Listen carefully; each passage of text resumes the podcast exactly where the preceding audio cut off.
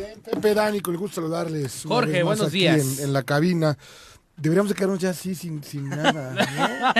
¿no? Por paz mental, Estábamos mejor tranquilidad y paz mental. Sí, ¿no? Mira, estoy viendo a Viri ya en su cuenta de Twitter ahí la Ah, es lo- es lo fotografía. único que extraño. Ella en su mañanera y en la Viri. línea Ah, telefónica. chulada. Señor Juan José Rece, ¿cómo estás, Juanjo? Muy buenos días. ¿Qué pasa, Pepe? Buenos días, ¿cómo están? Pues afortunadamente Jorge, bien. Dani, ¿Qué Hola, pasó, mi días, viejito Juanjo. consentido? ¿Cómo te va por allá? Tienes suerte, Jorge. Sí, ¿verdad? Cada vez que cada vez que con la mañanera se acerca ya al estudio. Sí. Pero sí. está bien. No, Aunque es que te ando dando la vuelta porque me das flojera. Aquí estamos en el Palacio Nacional. Hoy desde- toca, Desde hoy- la, una oficina pegadita a la sala donde da la conferencia. Viri Sí, está dentro, vimos yo tu me quedé afuera transmisión. para poder hablar con ustedes. Vimos tu transmisión en vivo hace unos minutos, estaba lloviendo en los patios Sí. del Palacio, ¿no? Está lloviendo, está lloviendo aquí en la Ciudad de México, en Palacio Nacional, y no creas, es una chinga, ¿eh? Porque pues eh, somos afortunados, creo yo, porque el choro matutino pues está aquí presente, ¿no? Podemos venir todos los días si queremos, pero bueno, es una chinga.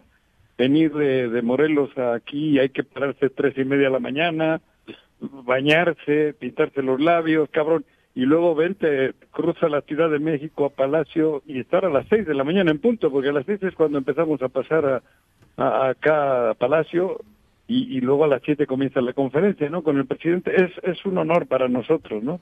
Tener ese privilegio de poder estar con, con los medios importantes del país aquí en estas mañaneras. Y, y bueno, por eso el, es el esfuerzo que se hace, ¿no? Porque sí es un esfuerzo pararse no? tan temprano y... Claro, es medio. imagínate, yo- Viri, a soportarte. ¿Eh? Y de. Viri de soportarte en la carretera. Y viene todo. dormido en el asiento de atrás siempre la canija. y me pela todo el viaje. Oye, Juanjo, hoy es el tema, el reporte de salud. eh, seguramente se iniciará con Zoe Todos los Robledo. martes. Y la Todos situación martes, de la mina sí. también se está complicando. Cada vez hay más agua, desafortunadamente, que está pues ingresando y se ha estado complicando también el tema del rescate de los mineros que ya tienen pues casi dos Sí, semanas. semanas eso, huele, eso huele feo. Sí. Bueno, huele feo. Quiero decir que me parece a mí que pocas posibilidades habrá de que algo positivo salga de eso. Ahora el gobernador ya fue... Bueno, ¿y qué ha habido por ahí? Determinante, no sé si viste. Yautepec, Y fue un día mina. muy bonito, ¿eh? La inauguración esa de la, uni- la, un- la primera universidad Allá estuviste del país, haciendo la cobertura, ¿no? Con el esfuerzo del municipio, con el dinero del pueblo, es la primera universidad municipal que se abre en todo el país, de un pueblo chico como Yautepec. Es un esfuerzo grande. Me gustó el evento, o sea, estuvieron las, el, el rector, obviamente, el alcalde don Agustín, Agustín, y ¿sabes qué me, me, me sorprendió? La presencia de, de Rabindranath. Tenía mucho que Rabino estaba en un evento político, Público, público. Sí, cabrón. ¿Mm? Bueno, Y pues ayer estuvo- dejarse ver, ¿no? Ya cada vez Él, estuvo física, pre- pre- digo, en el, en el presidium, güey. Y, y creo que es una señal importante, ¿no? Para todo lo que está ocurriendo en el Estado. Me parece que, pues que Agustín Alonso, padre, hijo, en fin, todo, todo lo que es el movimiento en Yautepec, de la mano con Rabín, mandaron algunos, algún mensaje importante para la política de Morelos. Creo que es agradable que los morelenses se vayan uniendo y Orígenes se, mi querido procure forjar un camino para pues para esa lucha de, de- de- en favor de- del Estado, ¿no? Creo yo. Me gustó el evento. El gobernador estaba en Jutepec, en dos calles que va a inaugurar o que va a empezar a trabajar con una inversión de un millón y medio. Imagínate No invitaron al, al- al Al alcalde no de. Jutepec, no, No lo invitaron. Me parece Bueno. que, que se perdió el gran evento de Yautepec. No, lo mejor que le pudo pasar a Rafael es, Es que no lo fuera el inviten, que no lo gobernador. in- inviten, cabrón. Sí, ahí estuvo nada más No, con pero lo- la diputada Ariadna. Es que un gobernador, Vaya con ¿Eh? una Vaya, calle. un gobernador inaugurando calles, ¿no? Perdón. Pues El es que ¿qué gobernador va a inaugurar? universidades, Tú dime hospitales, lo que están haciendo carreteras. otros. Eh, no, bueno. Dime qué ha inaugurado de obra por Oye, y yo- yo quisiera hacer un comentario Morelos. más Dígame allá. una. Juanji, eh, me ¿Eh? parece que lo rescatable más todavía de la Universidad de Yautepec es que a diferencia de otros que se han armado, no voy a decir nada porque ya sabes quién se molesta, esta sí tiene todos los, todos los permisos por parte de la Universidad del Estado, ¿no? Entonces es una Claro, universidad Claro, que no que es va el, patito. va el rector y Claro, firma los convenios para que ya o sea, comience para el que la ciclo gente tenga confianza, porque Claro. se ha hablado mucho de estas de las Benito Juárez, que, que pues, son totalmente patito, y esta cumple con todo. Un ejemplo a seguir, en verdad. Bien por Claro. Yautepec, bien por los Alonso Y por toda la y bien por hacer bien las cosas, Bien ¿no? por, Claro. bien por Yautepec. Claro. Bien por. Morelos. Estaba el rector y estaba el presidente de la FEUN también. Este, ¿Cómo se llama el muchacho? César Mejía. César Mejía. Estaba el líder sindical, este... Ay, güey. Mario. Una ¿no? universidad, Mario, Mario una Montes. universidad con todas las de la ley. Sí, y mucha gente, miles de personas, en fin, fue un evento, creo que el mensaje más importante ayer se dio desde Yautepec, desde mi humilde punto de vista. Bueno, de humilde nada, desde mi punto de vista, cabrón. Desde, desde ahí enviando un mensaje, uno, eh, por la trascendencia de la Universidad eh, de Yautepec, que la va a operar la Universidad Autónoma del Estado de Morelos, y la dos, este mensaje en donde pues a Rabín no se le había visto en algún evento en Morelos, quizá en algún momento estuvo en el Villavejar con la red de juvenil, pero no en este evento de trascendencia público, con el alcalde, con el rector. Y eh, pues eh, en esto que ha estado muy de fresco, Morena, este Alejandro, Alejandro, ¿no? El diputado local también y, estuvo y ahí. la diputada de- del grupo parlamentario. Verónica, Eddie. estuvo Verónica en Rubio. Verónica Rubio del, Exactamente, panel. también estuvo, y en fin, y muchísima gente de- del ámbito social y político, ¿no? Bueno, y la presencia de Rabín a unos días, escasa semana y media de que eh, pues se llevó a cabo la elección interna de Morena, Juanjo. Sí, este domingo ya va a ser, eh, ya, ya ha sido publicado. No, el que 27. oficialmente el día 20. eh, 27 y el 20, 28, no, el Juanji. 21, el 20-21, 27 y que harán 28. la, la, la elección para el comité ejecutivo La de, del estado 27 de y Morelos, 28, mi querido Juanji. partido Morena, ¿no? 27 y 28. En, en, en ¿Eh? el 20 y 21 va a ser en Baja California Sur, Puebla, Morelos, Sonora, 27 y Querétaro, 28. Tabasco, Yucatán, Quintana Roo, Chihuahua y como bien lo señala semana. Jorge, el 27 La 28 semana va a ser aquí en el estado de Morelos. Pero bueno, el la- 27 y el 28. sí, o sea, el asunto es que no hubo ninguna ningún acto de acarreo, ningún acto de Ah, absolutamente bueno, el, nada. el- el proceso No, no, fue bueno, eso- desasiado eso, bueno, completamente. pero eso ¿De es qué hablas? ¿De la elección de, de Peña Nieto de hace Sí, siete sí. años? ¿O de No, qué hablas? pues No te este güey. entiendo. nada, me voy a dar mucha risa pues, Ah, con ah, Morena sí que hablabas de. Peña Nieto, No. perdón. Es que no, a veces me confundes. Sí, ya sé, es que eres bien ilusito. De los así te 40 confundo. Y años la- que carreó el PRI, cabrón. Como, Sí. ¿De eso hablas? Como el 27 y 28 es la elección, el 25 a más tardar es cuando tienen que salir publicadas todas las listas de manera definitiva para saber quiénes son los que realmente pues lograron obtener un espacio en las consejerías eh, estatales y nacionales tengo- de Morena. Yo, yo personalmente tengo un sentimiento encontrado, ¿no? Porque, por un lado, pues, sabe todo el mundo que simpatizo con la 4T, pero no, no, no tengo ningún... pro- Otros están muy preocupados de que Ulises gane, de que se queden con el partido. Yo realmente tengo ese sentimiento encontrado, porque a veces hasta quiero que ganen, ¿no? Porque sería la mejor manera de, de demostrarles en la urna que Morelos no se juega. Digo, por un lado, por otro lado, pues bueno, obviamente, pues ojalá Morena sea encabezado por, por verdaderos izquierdistas, por verdadera gente con una ideología Le pega con la Pues como zurda. pero si no tampoco me preocupa a mí me daría eh, eh, eh, ya sabes con mi espíritu así medio medio rebelde me gustaría que fuese Ulises y me gustaría que pongan a Víctor Mercado De para candidato. sacarlos definitivamente porque el 80% de Morena no iba a votar por ellos por eso a mí no me preocupa tanto es más yo creo que enfrente deberían de ojalá ojalá yo te digo sinceramente a mí me daría hasta gusto con, con ese afán que tengo de, de, hacerla de pedo, pues me gustaría, ¿no? Porque así uniríamos el 80% de Morena en torno a otro, algún otro personaje, hombre o mujer, que realmente quiera, quiera luchar y, y ayudar a rescatar a Morelos, ¿no? Por eso yo no estoy muy preocupado, ¿eh? Algunos están muy preocupados de que imagínate que gane Ulises la, y encabece el partido. y Pero ¿quién está preocupado, Juanji? Yo creo que Hay varios, sí, Yo te diría como ¿Eh? posición felices y yo te digo, no hay que no va a pasar mucho, el, el que va a ganar es él, no tengas la menor duda. Y lo vengo diciendo hace un par de meses, ¿eh? ¿Eh? ¿Pero por qué? ¿Por qué? Pues porque así es. Porque todas las condiciones se han ido Porque dando. están porque dados tiene para la que y en cama una de puesta esas para no. que sea lo que él. pasa es que quien no vive la historia, quien no se recuerda la historia, mi querido Está Juanji, condenado a está repetirla. condenado a repetirla. Y me apuras ¿Pero la tantito, de qué escúchame, ¿La del de Estado, del Estado, y me apuras tantito, y es es presidente del partido, y mañana quiere ser candidato a gobernador, ¿eh? O sea, no, no, no. ¿Y mañana no. qué? Quiere ser candidato a gobernador. Ojalá te estoy Por- diciendo. bueno, pues es que no digas ojalá, así va a ser, por lo menos lo del partido. Pero, a ver, pero por eso te estoy diciendo, pero si es que tú No, deberías nada. de, de estar deseando que ocurra Pero es eso. que Así justamente lo no estás Sí, es lo que escuchando lo que estoy diciendo. Ese es tu problema. Nada más hablas que y la no oposición escuchas. celebra ¿Cómo ese que no escenario. escucho? Te escucho, cabrón, te estoy, te estoy escuchando y por teléfono. Venimos diciendo aquí hace un par de meses que el virtual ganador de Morena iba a ser Ulises.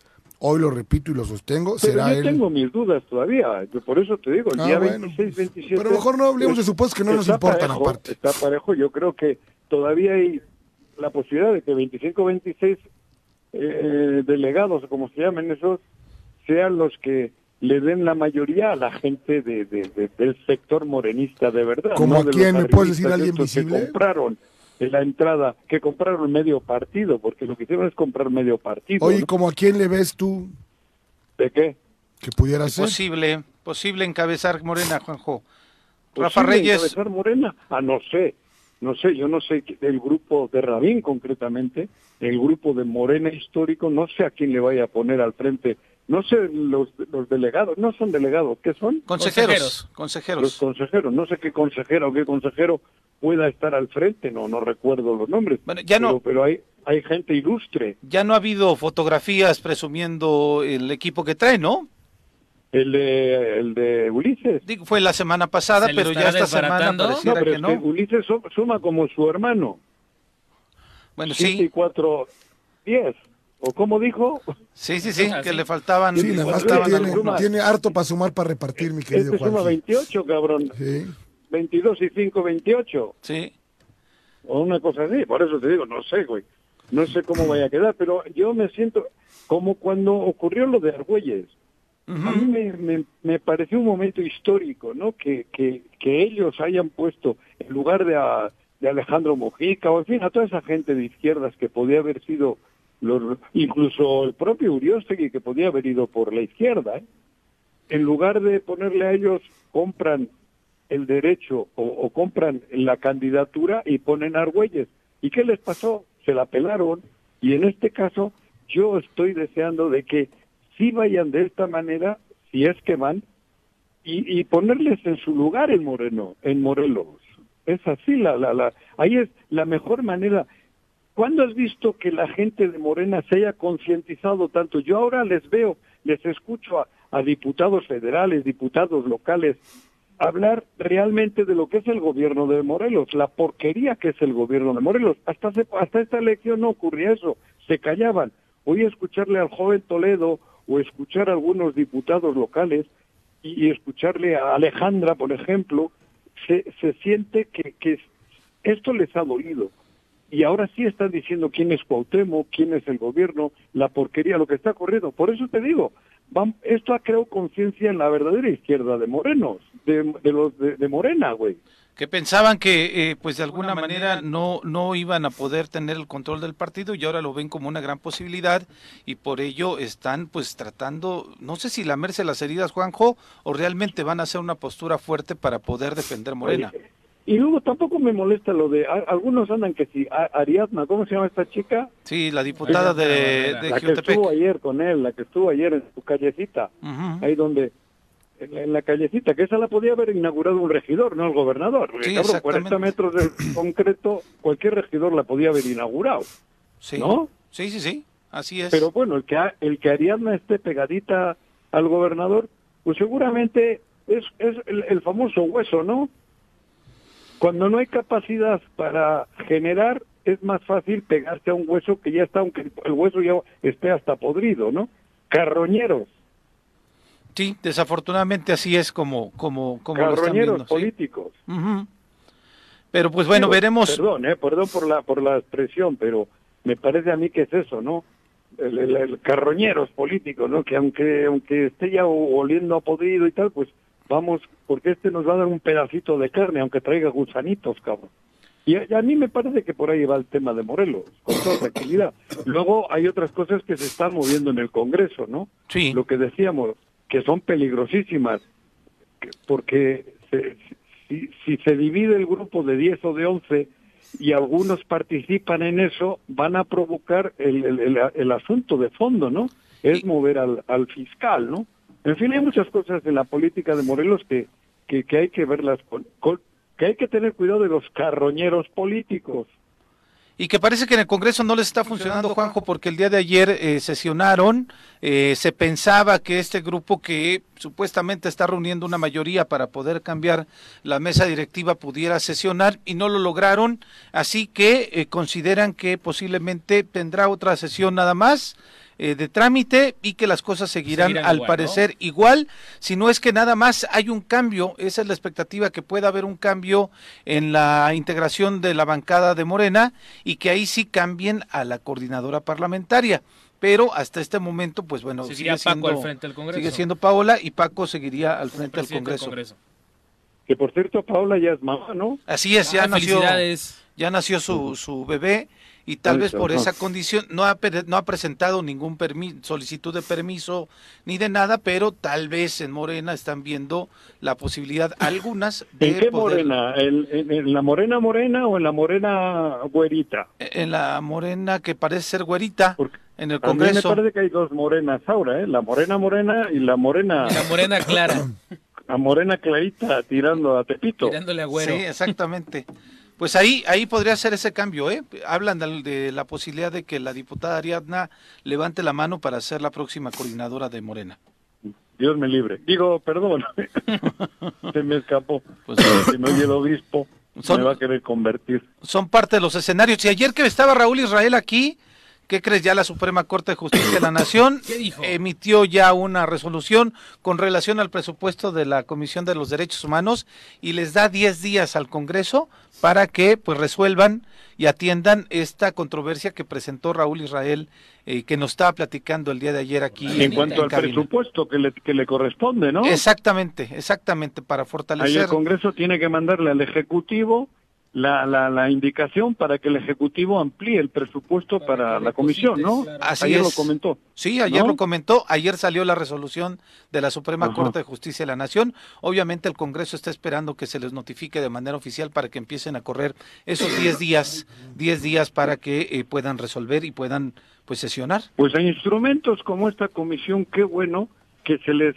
abastezca de recursos para que sigan haciendo lo que están, eh, creo, realizando tan decorosa y honestamente en Morelos. A mí me parece que es eso, porque creo que es de los pocos reductos que tenemos donde eh, no, no, no prevalece el imperio tepiteño. Contrapesos, claro. Bueno, pues eso. Pues bien, ahí anda, nada ahí anda en la mañanera la nueva secretaria, ¿eh? ¿Eh? Ahí anda en la mañanera la nueva secretaria de Educación. Educación. Sí. La designó ayer Está- como titular de la SEP. Leticia Ramírez se presentó este martes en la conferencia Sí. mañanera. Aquí Porque- está, la, la, la vi hace ratito. Así es, así es, es la nueva, la nueva secretaria. Entrevístala, tráete un, un fragmento, Juanji. Sí, ahí tráete el... Tráete algo, La tráete el exclusiva. audio, claro. ¿Quién dice eso, Dani? Dani. Sí, tráetela para tenerla en las redes del show. ma- si no traigo viáticos. Uh, al, rato hablamos, al rato hablamos con Luego el hablamos CEO, con el jefe, Con el CEO. Ay, ay, ay, ay, Son ay. 7 Oye, con Jorge 23. Méndez- Jorge Méndez está calladito, qué raro. No, cabrón. pues es que pues, dices no puras cosas, pelear. hablas del tepiteño y de que no sé qué, que el- es que no, se, de- te olvida decir y de y tus se te olvida decir del Congreso el que lo bendice en todo güey- momento, que se llama López Obrador, no lo olvides, Juanji, no lo ¿Qué? olvides, por favor. ¿Qué decías? Nada, aquí nomás Dios Yo te estaba hablando del diputado que tienes tú en el Congreso. ¿Qué, el No qué? me has dicho. ¿Eh? ¿El De- qué? De, de la maniobra que, que hay por ahí. ¿Ha de cambiar a la presidencia del Congreso? Pues yo creo que debe de ser. Nos quejamos la Sí. otra vez, ¿no te acuerdas? Que Sí, pero Poncho de Jesús no dejó bien, de ser presidente del. Congreso. A ver, yo no he dicho que no, pero Ah, bueno. lo extraño es que quieran hacerlo con el Ejecutivo. Bueno, pues es que es forzoso hacerlo con el Que- Ejecutivo, mi querido Juanjo, es un tema de sumas o y ya- restas. o- o tú también ya juegas golf con él. No, de ninguna manera. Ah, ah, creía, No, porque para joder, nada. como, como está la cosa así en Morelos, de ninguna manera. Mi posición es con clara y tepiteño contundente. otra vez, cabrón. No, yo creo que es un tema de sumas y restas. Pero bueno, la alianza es con pero- Morena, no con el gobernador, ¿eh? Hasta donde yo ¿Eh? sé, los diputados son de Morena, pero pues tú tienes otros datos, como siempre. Ajá, ajá. Qué chistoso eres. Tú más, Como que nos chupamos el dedo.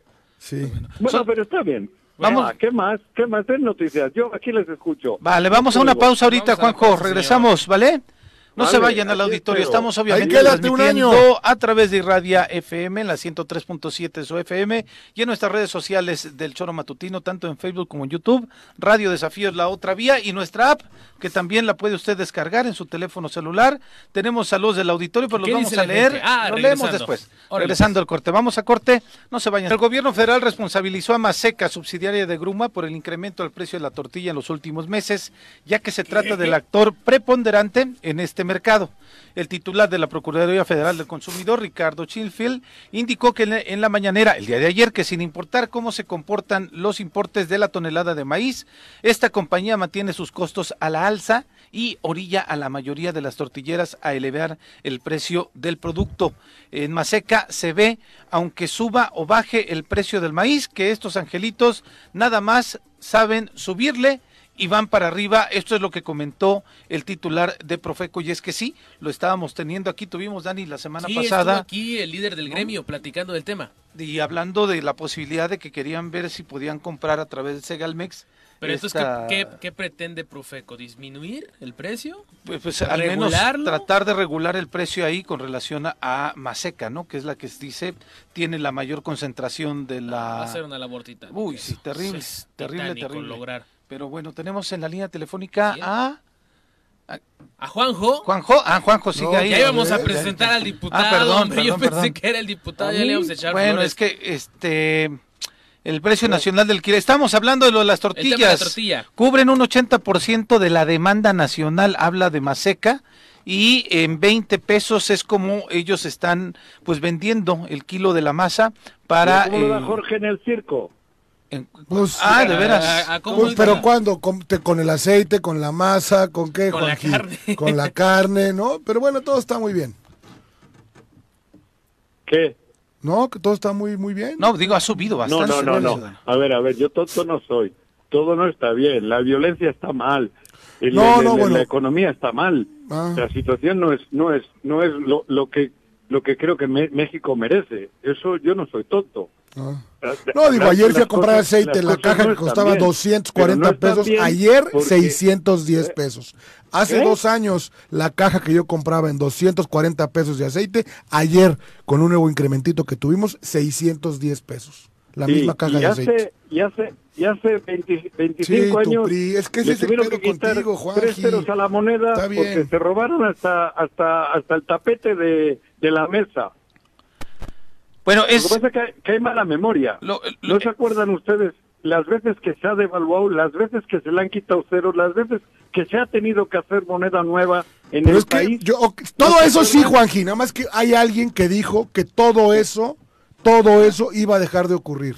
Y no, ha pasado nada. Pero no por dijo, Dios. no dijo de- por arte de magia, ¿eh? Pues te lo juro que sí, es que tú no tienes no, él lo memoria. dijo por te, arte de magia. te- te voy a mandar pueblo- 25 videos donde López Obrador está diciendo que no va a llegar a los asesinatos que hoy hay, que no va a militarizar el país, que la inflación Sí, va, sí. que va a haber un crecimiento económico, que no va a haber inflación. ¿Te los mandó, Juanjo? ¿O, o No, no, tienes memoria? claro, Ah, pero bueno. si, si- joder, si yo soy tonto, no he visto ninguno.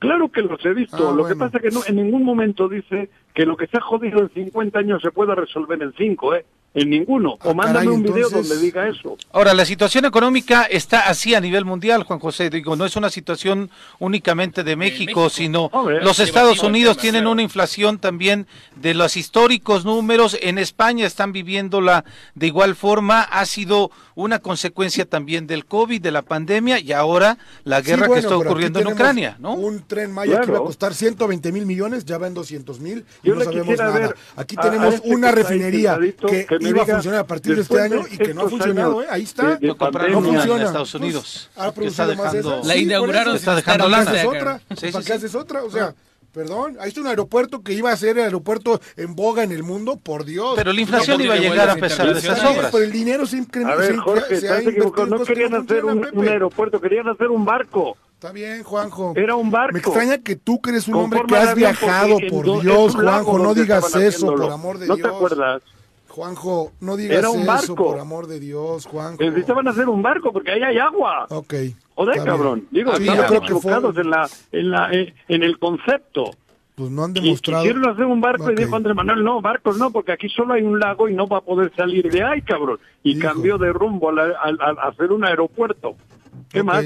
No, nada más. No, pues digo, estábamos hablando de la inflación y la situación de los costos de la tortilla. Es una realidad que nos están pegando a todos los Claro. mexicanos y ahora, pues obviamente, eh, la- desde la Profeco mencionan esta, esta situación que eh, debido a la concentración de maseca en el mercado de este producto, pues vaya, es quien está poniendo los precios, los costos y es Buscan regular. de alguna manera por ellos que pues se han incrementado todos los costos. Subió dos pesos sentido. en la primera mitad de este año. Y bueno, con relación a las situaciones de violencia que han ocurrido en diferentes Hombre, partes terrible. del país, bueno, para incendiar y bloquear autos en Baja California, el cártel Jalisco Nueva Generación contrató a jóvenes adictos a quienes les pagarían hasta tres mil pesos por vehículo, según confesó uno de los 19 detenidos. Juan Carlos N, de 27 años de edad, lo detuvieron las autoridades en el puerto de Ensenada por ayudar a incendiar un tráiler que iba en la carretera con dirección a Tijuana.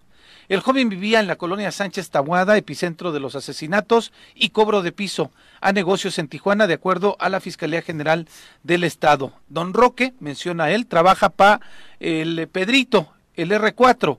Yo le ayudaba a entregar jale a las 5 y a las 10 en la Plaza Cars Jr. Me pagaban con droga, mencionaba ya el esposado de su mano.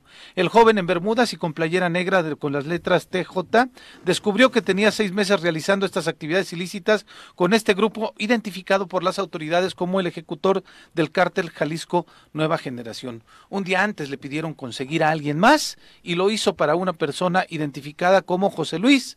Después se fueron a Ensenada, en donde comenzaron los incendios. Y bueno, ya hay detenidos por estos hechos que, pues bueno, ocurrieron los más recientes en Tijuana y que desde luego, pues han llenado las noticias con esta desafiante estrategia del cártel Jalisco Nueva Generación No la de frente a terror. las autoridades. Exactamente. No, ¿no? la de terror lo que vive la gente de aquel lado del país. Ayer Juanjo daba cuentas el, a Dan Augusto sobre esta situación y pues obviamente eh, hay una situación, hay algunos medios de comunicación que quieren catalogar estos eventos como actos de terrorismo y el gobierno los ha definido eh, como si- una situación de violencia, pero no de terrorismo, porque sería hablar de otra cosa ya más grave. Bueno, yo no sé en qué momento puedes llamarle terrorismo o no. La, la, la violencia está muy fuerte. Digo, por supuesto que, que, que no va a ser fácil erradicar todo esto. Creo que ha habido un chorro de detenidos en Michoacán, ¿no? Sí, también en Michoacán ha habido detenidos y... Pero este, mucho. Sí, sí, como sí. 200 llevan, ¿no? Así de es. sicarios y esta gente, ¿no? Sí, así es, así es. O sea que, bueno, pero no podemos tapar el sol con un dedo. La, la situación es, es- no es no es muy muy muy agradable. No, no es desagradable. ¿no? Lo, que, Pero lo, que, lo que sucedió en Zapopan y en Guanajuato. El, el proceso va a ser largo. Yo ya yo creo que es largo. No sé cuál sea el camino mejor. Yo creo que el presidente ha decidido uno, pero no sé si el resultado final vaya a ser el, el- el- a corto plazo. Creo que esto va a largo. Lo mismo que se ha deteriorado en 100 años porque se ha ido deteriorando mucho. La educación del pueblo mexicano lamentablemente ha sido ha, sido mala, mala, mala educación en la escuela. Le- le- se le ha quitado muchos conceptos, muchos valores que venía en la educación. Y entonces estamos viviendo eso, que la juventud... Por eso yo ayer comentaba que qué bueno que en Morelos hay siete equipos en la Liga TDP de tercera división, porque ese es el camino, ¿no? Para erradicar a medio plazo el, el- todo este esta situación de, de los sicarios y esta cosa. Y desde el gobierno del Estado pues tendrán que atacar la incultura, atacar todo eso que, que se ha ido deteriorando y también atacar al narco y también atacar la violencia, por supuesto. No sé el camino adecuado, no sé cuál sea. Igual Jorge tiene una solución rápida. No, yo por eso no, no me postulé para presidente, mi querido Juanji. No, mira, en los últimos tres años y medio la administración del presidente Andrés Manuel López Obrador ha asignado 544 mil millones de pesos a las Fuerzas Armadas, a la Sedena y la Marina, y 103 mil millones de pesos a la creación e implementación de la Guardia Nacional. Me parece que hay una apuesta económica en Muy este, fuerte. en este rubro y que va más allá de eso que tanto le critican de los abrazos no balazos. Por eso digo, yo creo que poco a poco, en cuanto digo, yo no, no, no, puedo. A mí, yo podría hablar de Morelos, de Morelos que es lo que más más conocemos, de lo que más vivimos, de lo que más sentimos, ¿no? ¿Para qué querer abarcar tanto? me parece que en Morelos sí hay cosas que se deben hacer desde el- desde la situación esta que, que se está viviendo. Yo no me explico cómo no se puede defender a un pueblo como Huichilac. En concreto, ¿no? Tan fácil que lo veo, porque es un, un- lugar chico, un lugar fácil de- de, pues de apoyar o de ayudar, cabrón, y no, no hacen absolutamente nada. Ahora estoy viendo retenes de Guardia Nacional, ahora se empieza a ver un poco más de movimiento, pero de Guardia Nacional, del- de cuestiones del gobierno del Estado, no, no se ve absolutamente nada. Pero, pues, no hay vete a una a aplicación de recursos, no, no sé. tabachines. Si tenían 12 policías en la Vete a policía a municipal. Tabachines y vas a encontrar un chorro. Todos los policías. No, fíjate que aquí en Morelos el secretario de gobierno ayer Samuel Sotelo mencionó Sí, ¿no? que el cobro de piso a negocios en Morelos son solamente casos aislados, o sea, Claro. o Sí, sea, no, quieren ver algo que no nos está pegando. realidad, ¿sí? claro. Casos aislados, joder, casos aislados, pues habría que habría que sacarlo de paseo un ratito, que pregunte, que pregunte a los a los changarritos, a los más chiquitos, a ver qué les está ocurriendo. Dice, dice que diario se rinde un informe de lo que sucede, hay una evaluación. Este fin de semana hubo operativos en la ciudad de Cuautla, el viernes y sábado, y en la madrugada se clausuraron dos lugares. Es una evaluación permanente para que se puedan evitar hechos de violencia. Dos lugares Es, clausurados. es una aspirina para un cáncer Sí. esto, Pepe. Eso es lo que Es dice el secretario de gobierno, es para un cáncer. increíble, increíble. Pero puede que sí, yo no estoy diciendo que no, si ta- tampoco es decir todo a todo que no, que todo está mal. Ojalá, ojalá y den resultado, ojalá lo sigan haciendo, ojalá, ojalá, como decía aquel, Pero ojalá. volvemos al mismo tema, con todo el aparato de gobierno, ellos no están para ir a clausurar dos bares, que además ni siquiera es su atribución. Sí, Eso es atribución parte de las atribuciones del municipio, no del Estado. Su chamba debería de estar en otro lugar, no en los municipios cerrando dos barecitos de mala muerte. probablemente.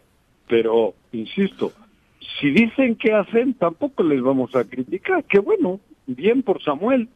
Ojalá y lo hagan. bien. Que hagan, que hagan. A mí cuando dicen hago, hago, hago, pero lo que no me sirve son las fotos con autógrafo.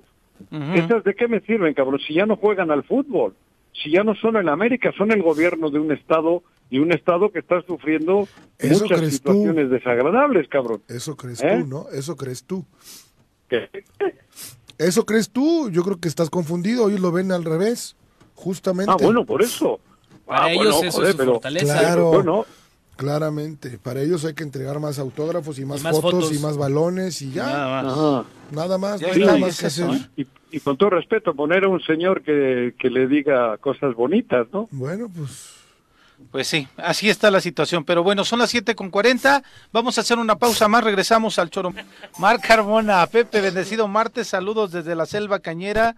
Domingo, el- la ah, sí, el domingo hay cáscara en Zacatepec. Sí, claro que voy a estar Ándale, vas a yendo. estar por allá. Sangre allá, carniera claro. corre por a mi vena, mi querido Pepe. Hoy qué lástima lo de Ciriliano. Seguramente a la gente de Zacatepec, lo digo así Oye, con todo. ¿eh?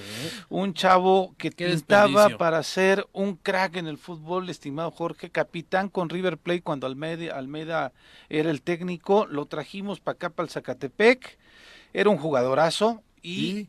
desafortunadamente se metió a robar una casa en, Vale. En Argentina, lo detuvieron, un chavo que pintaba para mucho, pero en fin, a mí me duele mucho porque sí, era un buen, era un buen amigo, era un buen amigo allá de los cañeros, en fin. José Manuel Gándara, saludos George, Eh, Ricardo Pozas, excelente martes chorero. Eh, ¿Qué preguntas le van a hacer Juanjo y Viri al presidente? Ojalá, ojalá les dé la palabra a Viri, que ya está lista allí. Duro contra las pirañas, mi Vasco, parecen inmortales, Argüelles, Hugo Eric y compañía, eso lo dice Juan López. Otra vez, José Gándara dice, Morelos merece tener a los mejores candidatos y ya basta de elegir al menos peor o por voto de castigo. Exacto, el problema no es el indio, sino quien lo hace, compadre, así lo menciona el auditorio Leonel Jaime. Hola, buenos días, díganle a Viri que tenga cuidado, no se vayan a agarrar de las greñas el Juanjo con Lord Molécula, ahí delante Ah, del pues ya ni dueño pelo tiene de ninguno de los dos. Húmedos. Eh, después está ya Agustín ¿El Alonso en la línea. Ah, Ah, mira, bueno. pues sí, es que bueno, seguimos ahorita con los más Y mensajes. también Juanjo está en la línea, Y Juanjo están los también dos. está en la línea. No, bueno, Diputado pues, Agustín Alonso, ¿cómo estás? Muy buenas, buenos días. Uy, se nos fue. Se nos fue a ver si lo podemos recuperar. Mientras sigo con algunos otros mensajes. público, ¿no? Duro con las pirañas, otra vez lo menciona. Eh, Eh, después Leonel Jaime, hola, buenos días, díganle a Viri que tenga cuidado, que no se vaya a agarrar del chongo Juanjo con Lor Molécula. Ya va más del 60% del mandato del líder supremo de Juanjo. La gasolina está a 10 pesos según. No, pues ¿cómo? No, no, no, es una, es una falacia. Es como decir, nunca dijo, hay que iba, mucha- nunca dijo que le iba a bajar, ¿eh? ¿O qué va a decir? Oigan, jóvenes, ya está en la línea. ¿no? No, ya está en la bueno, línea el diputado. En la línea telefónica, el diputado Agustín Alonso, gracias Dani. Diputado, ayer un sueño que eh, pues realizaron ustedes en Yautepec se cristaliza. ¿Cuánto tiempo llevó poder tener eh, la Universidad de Yautepec? Hola, Pepe, gusto en saludarte, amigo. De, que al parecer estás con Jorge también en... Con Jorge Mid y Daniel, aquí están acompañándome. Ay, Daniel. Buen día, diputado. Juanjo, por Un la línea telefónica. Muy buenos días y, y bueno, pues respondiendo tu pregunta, contentos, muy contentos por, por lo sucedido ayer. Creo que es un hecho que, desde mi punto de vista muy personal, en los seis años que estuve como presidente municipal, creo que esta obra era la más significativa. Nos agarraron a las prisas, no, no pudimos hacer como, como esperábamos el tema de la inauguración, la entrega de este inmueble. Y muy contento porque preguntabas cuánto tiempo nos, nos se llevó. Esta, esta universidad, primero que nada, se tuvo que adquirir y comprar este terreno de más de 30 mil metros, con lo cual partimos y se, con la mitad se hizo el parque infantil y, y la otra mitad, menos de la mitad, se hizo el claustro universitario, un, claustro, una réplica de los claustros que normalmente hicieron la universidad, arquitectónicamente hablando. Y pues muy contento porque pues me llevó casi seis años este, poderlo concluir. De verdad, fu- ¿por qué digo esto? Porque fue un, fue un proyecto que inició con cooperaciones, un proyecto que inició con la inclusión de todo el pueblo de Yautepec, quien quería ir a donar un ladrillo, un, saco de cemento, una varilla, una tonelada o más, se recibía y con eso empezamos a trabajar eh, un gran proyecto que, que a lo largo del tiempo se fue convirtiendo en un reto muy fuerte que se concluyó ayer para bien y si de verdad vieran de manera física el, el, el, el edificio es algo, es un monstruo allá y, y que nunca pensé, que soy sincero, hubo un momento de frustración en poderlo terminar y ayer por fin se, se, se entregó a las autoridades de la Universidad del Estado de Morelos. ¿Tienes cuantificado cuál fue la inversión? Porque además fue inversión municipal y como dices tú, con la ayuda de también de la gente. Mira, eh, digo, ayer me preguntaban eso justo, yo creo que no nos gastamos más de 15 millones de pesos en ese edificio tan grande. ¿Por qué, ¿Por qué gastamos eso? Porque hubo mucha donación y mucha participación de la gente en cuanto a ese claustro universitario, mucha ilusión de la gente de tener su propia universidad en, Yautepec. Hay que recordar que nosotros estamos dentro de los eh, municipios que iba a tener su claustro universitario con el rector pasado, con el recurso que llegó de los casi 400 millones de pesos para los claustros universitarios, pero bueno, se quedó sin dinero la universidad, nosotros por consecuencia nos quedamos sin el claustro, otros municipios sí lo tuvieron, sí lo tienen, qué bueno, pero no quisimos quedarnos con las manos cruzadas ni decir, aquí no hay eh, recurso para claustro y ya ahí muere, ¿no? No, vamos para adelante y iniciamos, te repito, este proyecto que no, no pensábamos en dónde iba a terminar y mira, qué, qué, qué padre, qué padre evento el de ayer, donde el rector, donde el contador Rabindranath Salazar, que venía en representación del gobierno federal, pues fueron testigos, ¿no? Y los alumnos y alumnas y mucha gente de Autepec que dio cita para la, la entrega del inmueble a los chavos universitarios de Yautepec y de otros municipios que vienen a hacer sus estudios superiores aquí en nuestro municipio. Oye, diputado, eh, la capacidad eh, que va a tener esta universidad, qué carreras eh, va a albergar y desde luego a la población, como bien decías, no solamente Yautepec, sino de otros municipios y de todo el estado podrán estudiar ahí, ¿no? Sí, sí, sí, eh, estamos, eh, bueno, en este momento hay derecho, administración y contabilidad. Este, se, se ha hablado con el rector para ampliarla. eh, este, este, este, este campus ya cuenta con las carreras y con un número de casi un número de casi 700, 800 alumnos. Hay que Muy recordar que esto lo, lo iniciamos eh, incluso antes de tener, para poder tener una presión eh, propia y también para todos los que queríamos ser claustro. Ya las clases ya habían iniciado hace cinco años. ¿eh? Eh, iniciamos en, un edificio de la, de la preparatoria Alberto Rojas Andrade que nos prestaron, después creció mucho la matrícula, nos tuvimos que ir al CETIS, lo cual tuvo que extender también un, agradecimiento tanto a los directores de la prepa y del CETIS. Y pues bueno, ya, ya ahorita están listos para recibir más de mil alumnos, y si bien es cierto, también podemos hacer todos este turnos, y bueno, ya, ya depende ahorita también del presidente municipal, el cual es mi padre y le pondrá muchas ganas para tener la matrícula más grande y por supuesto pues, eh, ofertar más, más carreras en este lugar que que tiene 26 aulas, un auditorio, este, vaya, tiene todo, todo lo que necesita una escuela para poder tener arriba de mil alumnos. Obviamente la presencia del rector Agustín eh, obedece a que es la Universidad del Estado quien está impartiendo la matrícula, quien está impartiendo las clases. Los rebordes y, demás. Exactamente, ¿no? Y ayer justamente se realizó la firma del convenio de comodato.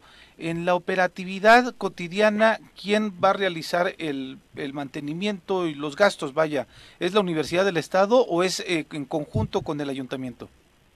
En este momento vamos a, ayudar, vamos a meter la mano, se pretende que sobre todo el presupuesto de operación y demás lo haga la, universidad. Digo, hoy, la, hoy la universidad tiene a, bien mandar a toda la parte académica, eh, administrativa, el tema de mantenimiento y eso vamos a ayudar, tenemos que hacer una sinergia junto con ellos, pero también es cierto, ¿no? Que es algo que, que la universidad propia también entra dentro de su presupuesto y de su personal y estamos hablando para que no solamente se ampliar las carreras, porque eso significa también una ampliación de, docentes y, demás, este, y también nosotros en lo que podamos ayudar como municipio lo haremos, ya el presidente municipal ayer lo, tocaba, ya lo hablaba, y con mucho gusto, con mucho gusto se hace, porque es una, una inversión a la educación y es un tema que se hace de corazón aparte, es una ilusión que teníamos los yautepequenses y es algo que tenemos que dejar como antecedente y precedente para los presidentes que lleguen, de que no solamente se pueden construir universidades, sino también darle mantenimiento a los a los lugares que se hacen, ¿no? Y no solamente la universidad, porque te, digo el tema CDI, el tema del parque, el tema de otros lugares que hemos, este, los gimnasios que se han hecho, pues no solamente se hacen, sino también ahí está la gente dando instructores, este, dándole mantenimiento a los a, los espacios y yo yo digo que un, un recurso bien administrado alcanza para muchas cosas. Es, es histórico, es la primera universidad en Morelos y a nivel nacional que un municipio, un municipio hace todo el esfuerzo para poder construirla, ponerla en operación, porque además dices ya desde hace cinco años están estudiando, ya creo va a salir alguna generación, ¿no? seguramente.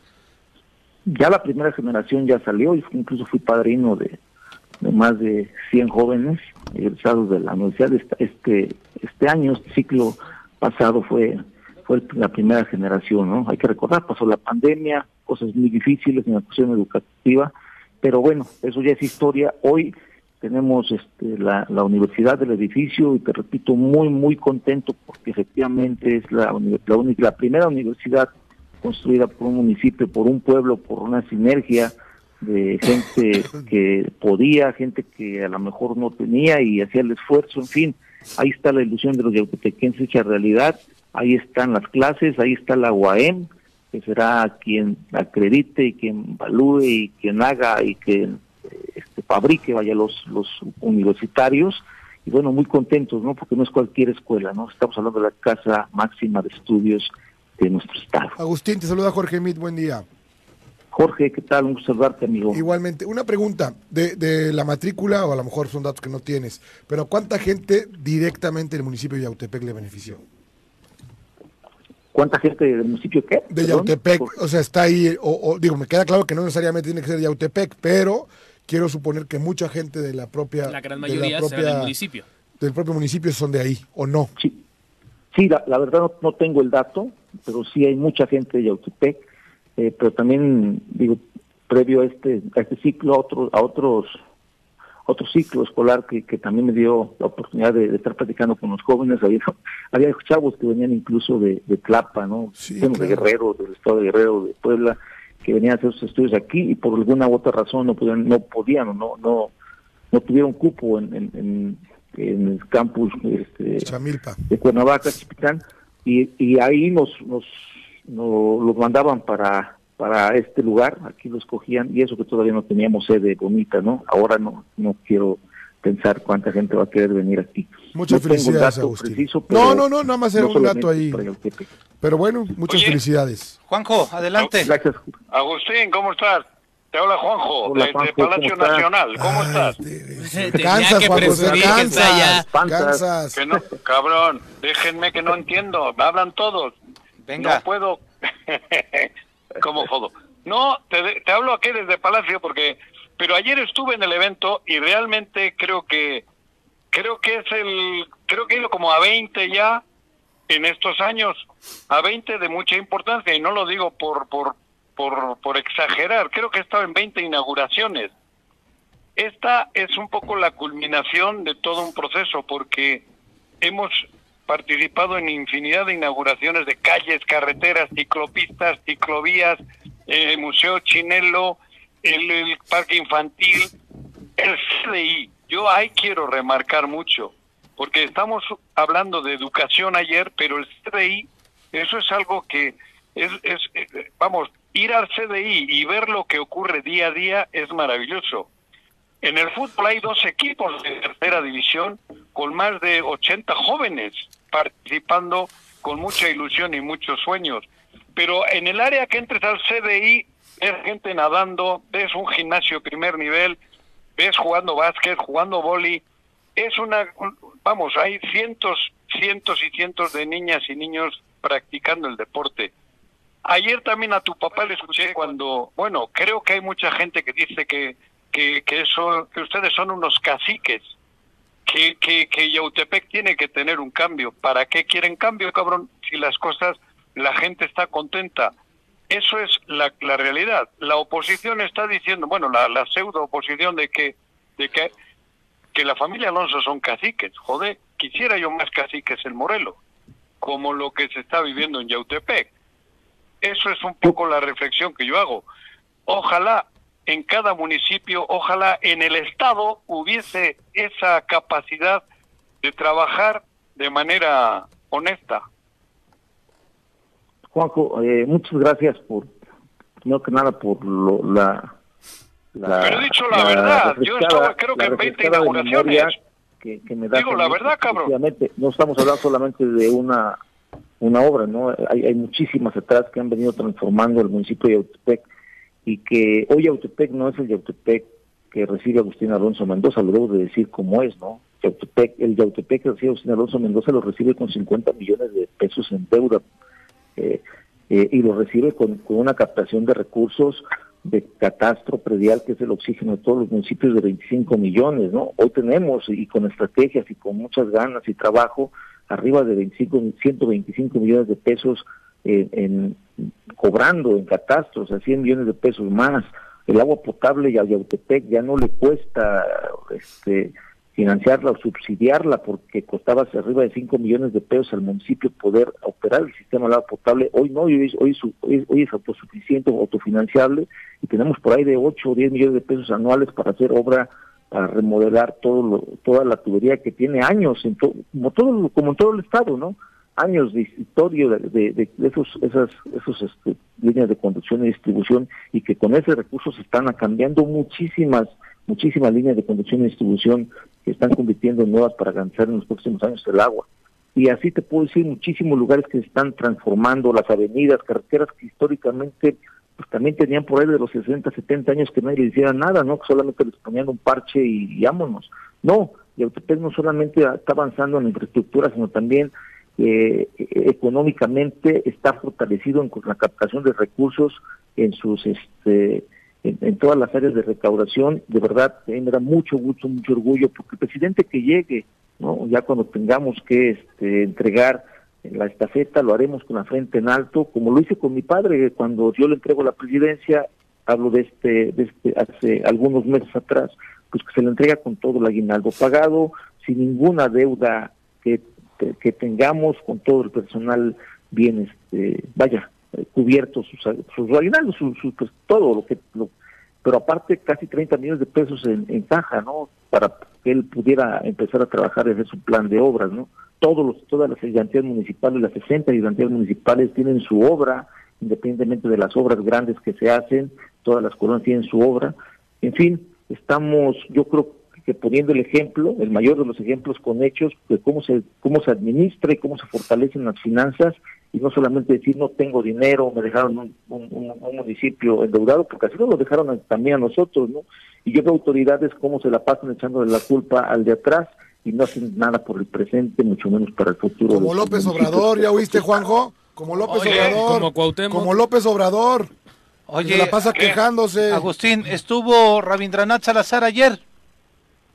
Sí, estuvo contador, tuvimos la oportunidad de platicar y, de invitar al gobierno federal y estuvo aquí en representación del gobierno federal, lo cual también nos da mucho gusto, ¿eh? a mí me da muchísimo gusto que haya estado el contador Rabín. Eh, ayer lo dije y lo digo hoy muy claramente, es muy, digo, no es, no es, un secreto, ¿no?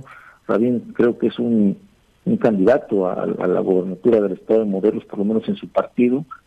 hay que recordar que no soy morenista, sí soy por ahí de ideología a lo mejor de, de Obrador, pero en fin, es otro tema, si no quisiera ahí mezclarlo, porque no.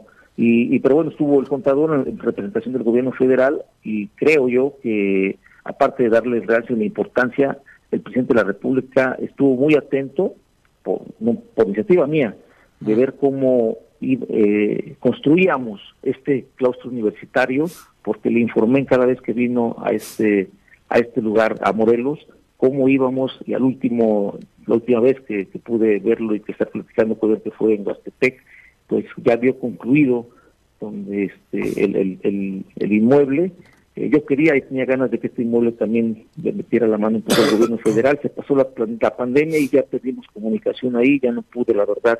Pero bueno, no me paré tampoco, no nos paramos y concluimos al 100% esta obra que, buscaba también apoyo del gobierno federal. Pues Pero digo, ya no, se pudo por la pandemia y hoy eh, estamos ahí y qué bueno que Rabín estuvo presente porque se da cuenta de los proyectos que, que se hacen con el corazón y que son posibles en Morelos, ¿no? No, no, no que se concluyen. Decir, no se puede hacer nada. en fin, de, todas, de todas formas, me han dicho un par de israelitas que generó un par de cólicos estomacales me han dicho, ¿eh? ¿La presencia de Rabín, Juanjo? Sí, y no, la, presencia inauguración. de Rabín y, la universidad. juntos. Eso creo que hubo un par de, de cólicos, cólicos no, Juanjo, cansas. o sea, diarrea, que, que, generó diarreas por ahí. seguramente, digo... No, me, me, me lo han dicho, me lo han dicho. Pero bueno, el mensaje fue dado. La unidad. Y en fin, Agustín, felicidades y muchas gracias por el diputado. Muchísimas gracias y vamos para adelante a seguir trabajando, a seguir demostrando que Yautepec eh, puede ser un ejemplo, no solamente para otros municipios, sino también en el Estado. ¿Y qué va a pasar en el Congreso, cabrón? No, pregúntele algo del Congreso. Joder, no, que no ya, ya, ya, ya, ya, ya producción me está cortando. Ya producción me está ¿Eh? cortando, Juanjo. Va, eh, gracias, Agustín. Estamos al habla. Hasta luego, que esté muy bien. Hasta luego. Son las 8 con 6. Vamos a hacer una pausa. Regresamos. Son las 8 con 10 y está la doctora Brenda Valderrama con nosotros. Doctora, qué gusto verte. Hola, muy buenos días a todos. De veras, este, como siempre, encantada de estar aquí. La Secretaría de Salud informó ayer que confirmó el segundo caso de viruela símica también conocida como viruela del mono, por parte del Instituto de Diagnóstico y Referencia Epidemiológicos. Esto a menos de 48 horas antes del registro oficial del primero, doctora. Así es, lo que estamos viendo es la penetración de esta enfermedad. Es una enfermedad que le hemos dicho muchas veces, pero creo que vale la pena repetirla. Es una enfermedad que se transmite persona a persona. Sin embargo, también puede transmitirse por superficie si están en contacto con las, eh, la pus, el, líquido que emanan las pústulas. Por eso es muy importante que las personas que presenten síntomas se aíslen el virus, esa enfermedad es, es, poco letal, solamente el 5% de los casos son letales. Sin embargo, sí debe ser atendido eh, por un médico. Entonces, cuando presenten cualquier síntoma, que es eh, fiebre, inflamación de ganglios, aparición de lesiones en primero en la cara y luego en el resto del cuerpo, atiéndanse, vayan al médico y que les hagan un diagnóstico. Pero mientras tanto se tienen que aislar, aunque el médico no se los diga, se los, se los decimos nosotros, se tienen que aislar porque la infección puede darse en personas que tienen contacto físico, pero también a través de superficies. Sí, es, es importante lo de los síntomas, no es solamente que brote... ese es el este, tercero. Ese es el tercero, primero empieza con... Con, inflamación de ganglios, fiebre y luego ya el, el, el, rash, el sarpullido. primero en la cara y luego en el resto del cuerpo. ¿Ya hay protocolos en Morelos, doctora, para actuar? Yo no los he visto. Los médicos yo me imagino que tienen ya su protocolo de respuesta. Tema personal, claro. Pero a nivel médico, Sí, no, pública, no pero todavía Mm, no. Pero no hay. No, no he visto yo nada. ¿En y, el país? Y, y lo que he visto realmente me parece que es incompleto porque le siguen dando mucho énfasis a la transmisión aérea del virus, o sea, al estornudo, a la saliva, Y no va por ahí. y no va por ahí. ¿Sí? O sea, nos estamos equivocando como con el COVID casi. Sí, o sea, queremos Dice la volverlo. doctora, ustedes, porque yo nunca me equivoco. Bueno. Yo me equivoco, no pero corrijo, mi- pero corrijo. bueno, Yo no puse mis tapetes Hay un tema de ciencia aquí que... que- Sí. que- No, claro, sí, desde luego. Pe- Pero, no, pero también sí es importante porque eh, muchas personas sienten que con que traigan el cubrebocas ya no son contagiosas y, y el contagio se puede dar también a través de la piel, a través Claro. de la de, de el esta, tacto.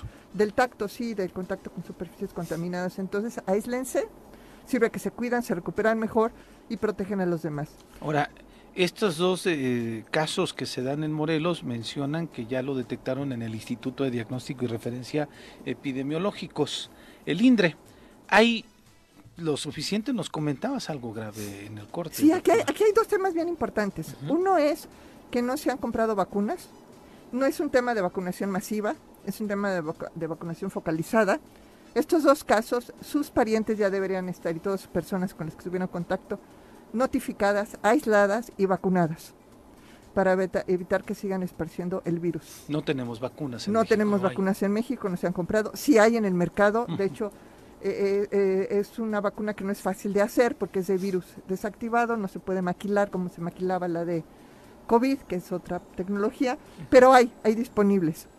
Hay disponibles en el mercado. Yo puedo ir a comprarlas al- No, en No, el no, mercado internacional. Ah, solamente Para los gobiernos. Las naciones los tendrían que comprarlas. Para gobiernos hay disponible, porque además no se requieren los cientos de millones de dosis. Con que México tuviera 100 mil dosis, Con eso podría con ser eso suficiente. podría ser una primera Bueno, etapa lo de van a contención. comprar, ¿no? Esperemos que sí. Esperemos porque hay 5 mil millones de subejercicio en compra de vacunas.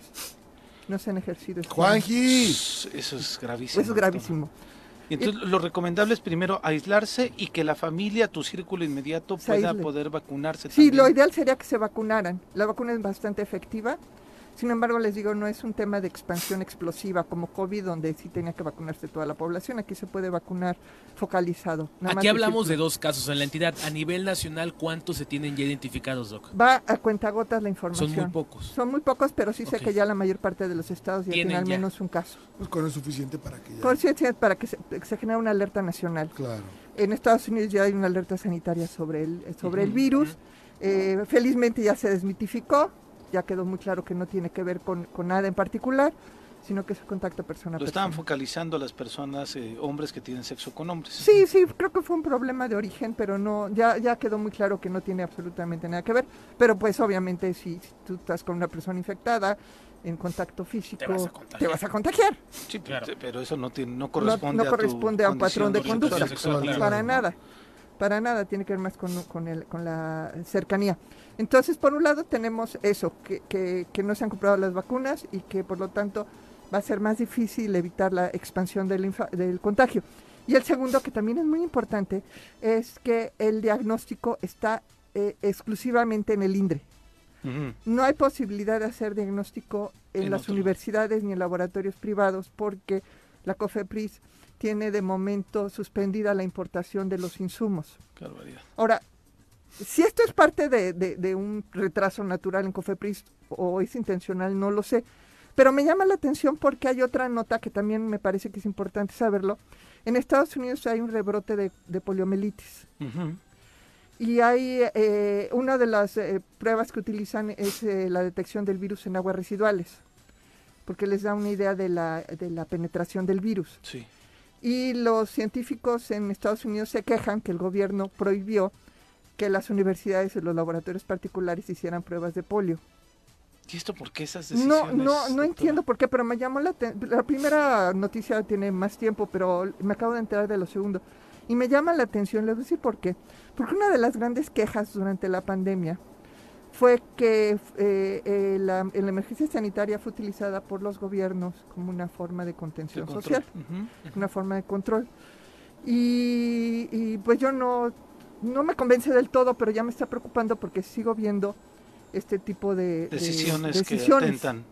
que atentan contra la libertad de investigación y eso es preocupante. No debiera darse en un ambiente democrático este, de dispersión del conocimiento.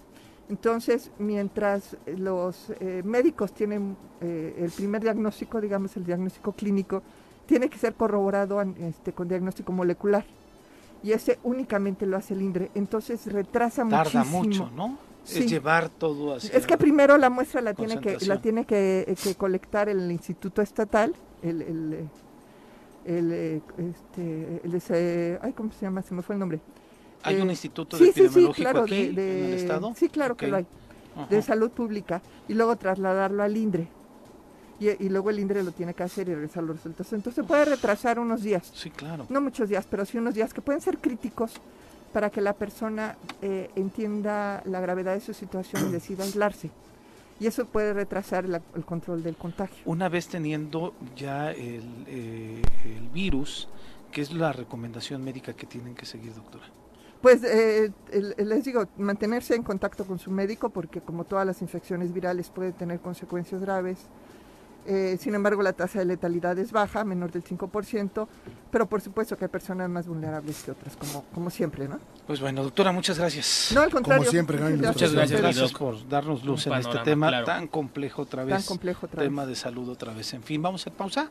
Vamos a una pausa 8 con 18. No se vayan, tenemos un tema importante de la Universidad Autónoma del Estado de Morelos, específicamente la Facultad de Derecho. Son las 8 con 21 y le damos la bienvenida al estudio a la doctora Carlota Olivia de las Casas. Doctora, ¿cómo estás? Al contrario, muy bien, muchísimas gracias. gracias por la invitación, muy buenos días. Está la Universidad del Estado viviendo una etapa histórica, podríamos decirlo así, pero que no se dio de manera fácil o no se dio eh, bajo los cauces normales que se podrían haber dado, sino tuviste que recurrir a un amparo para que se fuera y se pudiera tener la posibilidad de que hubiera por primera vez una mujer con la posibilidad de dirigir la Facultad de Derecho. Efectivamente, hace tres años competí para directora de la Facultad de Derecho. Eh, consideré que había discriminación, falta de paridad y equidad en la convocatoria para director y directora de la Facultad de Derecho y Ciencias Sociales y promoví un amparo, un amparo en contra de esa discriminación que existe en contra de la mujer y este, suspendí el proceso durante tres años. Tres años estuvo suspendido con un encargado de la dirección.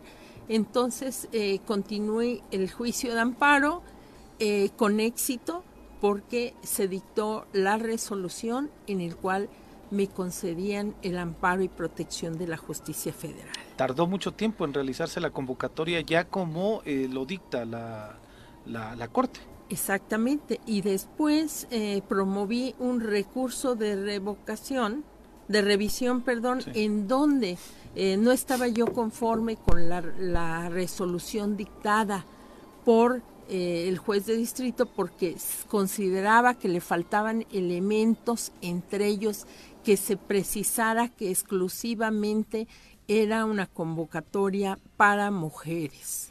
No ha habido ninguna directora en la Facultad de Derecho en todo lo que va a la historia de la No, en toda la historia de la facultad nunca ha habido este directora.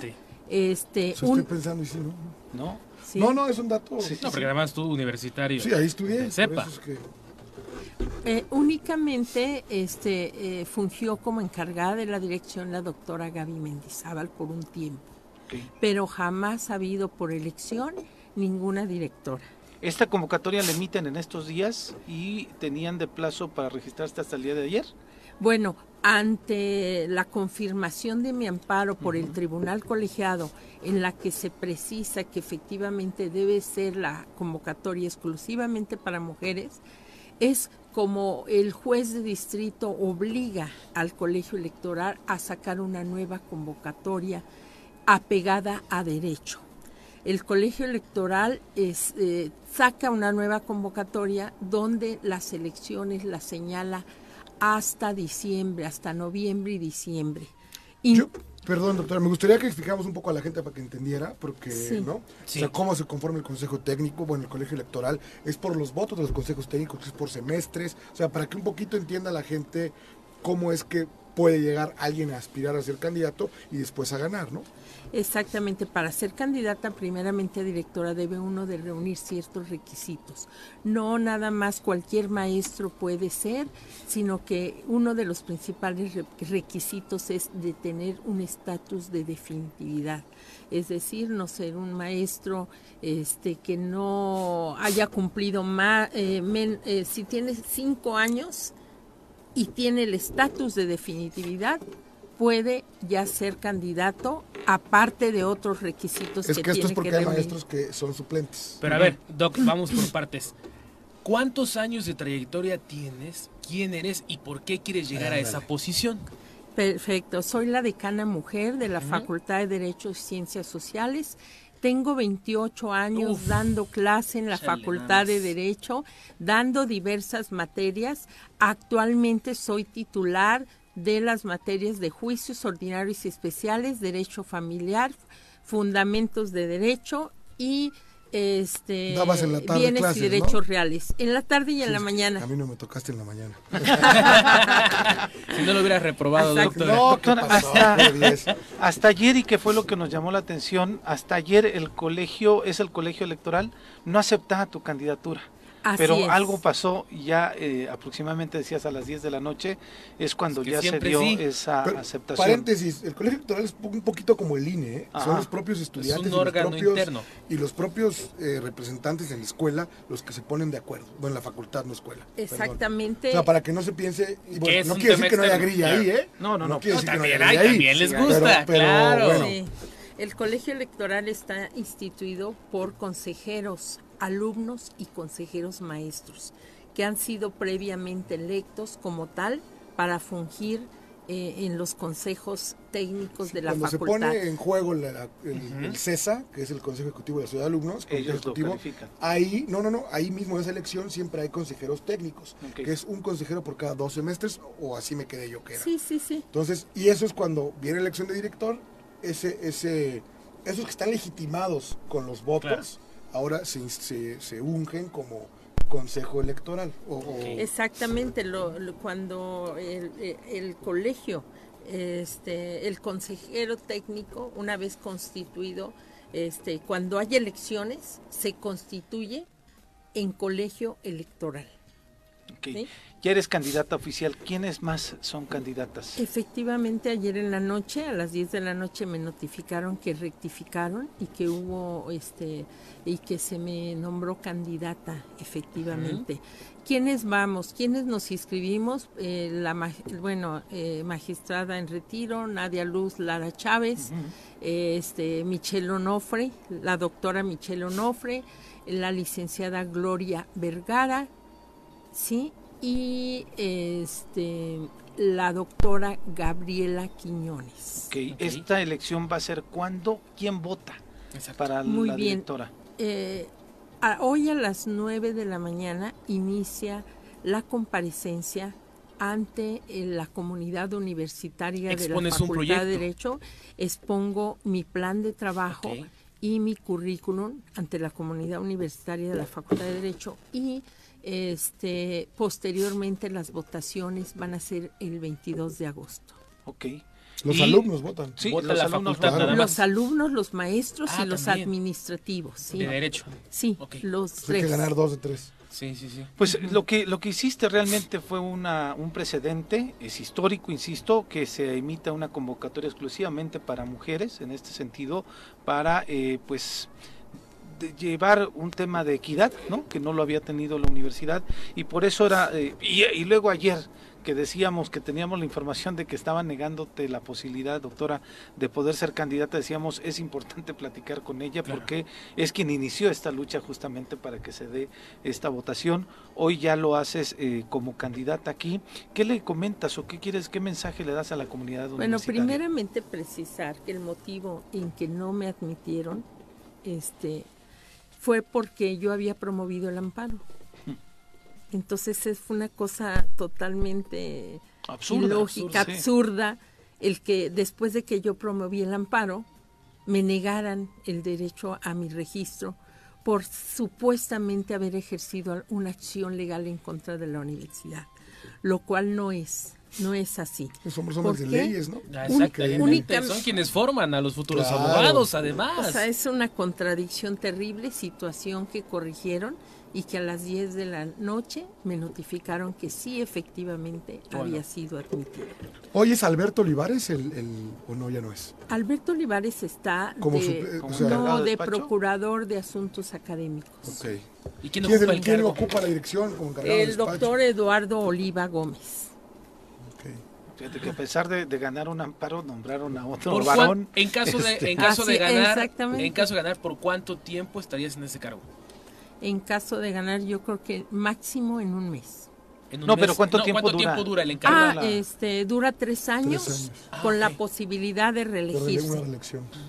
¿Qué le dices a tu comunidad universitaria? ¿Por qué voltear a ver eh, a la doctora? Este, bueno, eh, yo siempre he sido una mujer luchadora, eh, he sido una mujer que ha apoyado tanto a alumnos como maestros. He buscado siempre la legalidad, he buscado que se haya, igualdad, no discriminación, que dentro de la Facultad de Derecho este, haya respeto a los derechos humanos, ¿no? Eso es mi principal. Eh, he, dado, eh, he dado clases por 28 años y me he dado cuenta que faltan muchas cosas dentro de la Facultad de Derecho y quiero ayudar a mi facultad, quiero beneficiar, quiero darle prestigio. Hay, hay un movimiento interesante de mujeres al interior de la Universidad del Estado. Eh, ¿Ya es tiempo de una mujer como rectora? Claro. Pues este, nunca lo he pensado. ¿Por qué? Porque primeramente tengo que llegar a la facultad, el cual me ha costado muchísimo trabajo. Pues bueno, pues le deseamos mucho éxito en este proceso de democratización dentro de la facultad y pero además en esta eh, pues clara muestra de una pelea en cuestión de la equidad de género. Exactamente. Doctora, muchas gracias. Estuvimos hablando gracias, doctora Carlota Olivia. Ya de, aquí vas volando a la uni. Decana mujer de la Facultad de Derecho y Ciencias Al Sociales. Al contrario, muchas gracias por la invitación. No, hombre, estamos Suerte. Abrazo a Vamos a hacer una pausa, son las 8 con 32, regresamos. 8, 8 con 36. Andamos aquí intenseando en el corte, pero bien. Cálmate ya, por favor, de buena onda, bájale. Antes, de antes de pasar con Nar, rapidísimo, encuesta de Mitowski. ¿Qué dice? Juan Ángel Flores Bustamante en ah, segundo lugar bien por de los alcaldes eh, calificados a nivel nacional. En primer lugar, José Jesús Antonio Nader de Tampico, Tamaulipas. En segundo lugar, Juan Ángel Flores Bustamante de Jocutla. Luis Bernardo Nava eh, Guerrero de Querétaro en tercer lugar. Y en cuarto lugar, Renan Barrera Concha de Mérida. ¿Qué destaca? Bueno, que ya no está Luis Donaldo Colosio entre los cinco pues primeros. Pues ya estaba, ¿no? ¿Y en qué lugar estará? Y en el. No, no, no, lo, ¿Hay otro morelense, Pepe? Otro morelense en el 109, Agustín Alonso ah, Mendoza, alcalde de Yautepec. Y eh, José Luis Uriostegui en el 134 de esta. De 2.500 municipios. No, claro. Exactamente. No es tema menor. Interesante. Vaya, tres alcaldes que destacan ahí. De Morelos. De Morelos. el caos. Ojalá y sean más. Ojalá. Ojalá. Pero bueno, ahí la encuesta. Es que no son mujeres, entonces es el problema. Tal vez. Tal vez. Me va a dar su derrame aquí de Lojitos, se le va de lado a mi Hoy tenemos. Ah, tenemos entradita con nuestra. ¿Yo qué? Es martes de feminismo. Lo vamos a tirar. Todo lo que necesitas saber sobre feminismo para que caiga el patriarcado. Con Nat Carranco. Nat, ¿cómo estás? Bien, gracias. Buenos días, Jorge, Pepe, Daniel. Buenos días. estar aquí. Buenos días, querida. Voy a dar la Contenta por la, la, doctora, la felicitaste a la doctora. Sí, claro. Sí quiero hacer, eh, venía escuchando la entrevista que le hicieron a la doctora y justamente este tipo de acciones que ahora se han convertido en acciones jurídicas, que es como esa posibilidad que tenemos las personas en este país de presentar un amparo por discriminación, las mujeres como ella son las que van a ir abriendo brecha. Aquí decía ella, en, los años que tiene la Facultad de Derecho de existir o como escuela de Derecho, nunca ha habido una mujer que haya sido designada por eh, el colegio. A través del voto directo. Exactamente, de las estudiantes, los estudiantes y profesores, etcétera para que dirijan esta facultad. Y si hay algo que se debe decir y que yo creo que nadie está eh, nadie, no es que nadie lo sepa, pues la carrera de Derecho es una de las carreras con más tendencia a los estereotipos vinculados a lo masculino. Yo recuerdo cuando estudié en esa facultad tenía un maestro que nos decía a todas las mujeres al iniciar la clase, ¿qué hacen aquí? ¿Por qué no se van a estudiar administración o Oscar de Vega? ¿Por qué no se ah, van a estudiar este administración? ¿Por qué le andan quitando los espacios a hombres que tienen familia?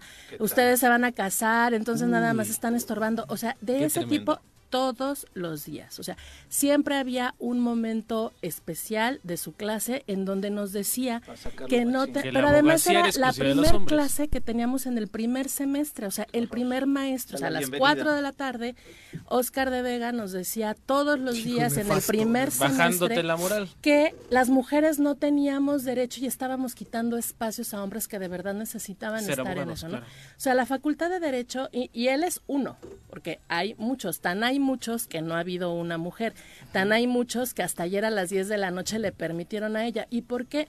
La verdad es que no tengo la respuesta, pero es muy probable que es porque justamente está rompiendo esos techos. Porque, a las otras no se les dificultó, o sea, las otras presentaron como, pues va, pero tú fuiste la que veniste a poner el desorden y a decir que no hacemos las cosas bien. Y qué triste que sea la Facultad de Derecho quien no cumpla con lo que establece el artículo primero constitucional. O sea, el artículo artículo primero constitucional dice que todas las personas somos iguales ante la ley. El artículo cuarto dice que hombres y mujeres somos iguales. ante la ley, que no el uno dice que no debe de haber discriminación por razones de, sexo y de género. La verdad, en la mayoría de los casos sí, pero, pero no es, no es eh, solamente eh, eso. Oh, ya te ajuinjaste, ya te ajuinjaste, ya, ya, ya, ya te arrezaste. Para nada, siempre lo he creído, son superiores a nosotros, punto. Pero entonces, mujeres como la doctora son las que van abriéndonos camino a todas las demás. Ella en esa facultad y otras en otros espacios. ¿Por, ¿Por qué es tan tan memorable, por ejemplo, que haya venido esta chica joven que fue la primera mexicana de estar en la NASA. Pues no solamente porque es mexicana, sino porque es la primera mujer, porque ya ha habido hombres mexicanos o de ascendencia mexicana que han estado en la NASA porque los espacios para las mujeres son más difíciles de obtener, porque vivimos en una sociedad en donde consideramos en general que las mujeres no deberíamos de estar en ciertos espacios y cuando llegamos a ellos se nos complica por un montón de circunstancias alrededor. Así es que, por supuesto que cuando yo encuentre a, mujeres como ella, voy a felicitarlas y voy a agradecerles por lo, por lo que están haciendo para que otras mujeres podamos caminar y transitar por espacios que nos han, han sido negados por décadas.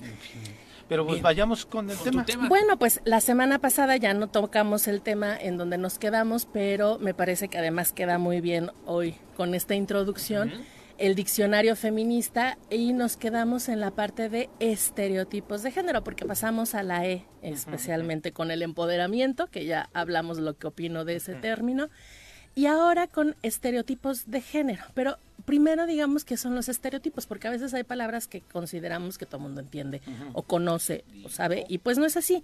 Y bueno, la palabra estereotipos quiere decir que es una, una, una imagen o una idea aceptada colectivamente, comúnmente, por un grupo o sociedad con carácter inmutable y que actúa como modelo.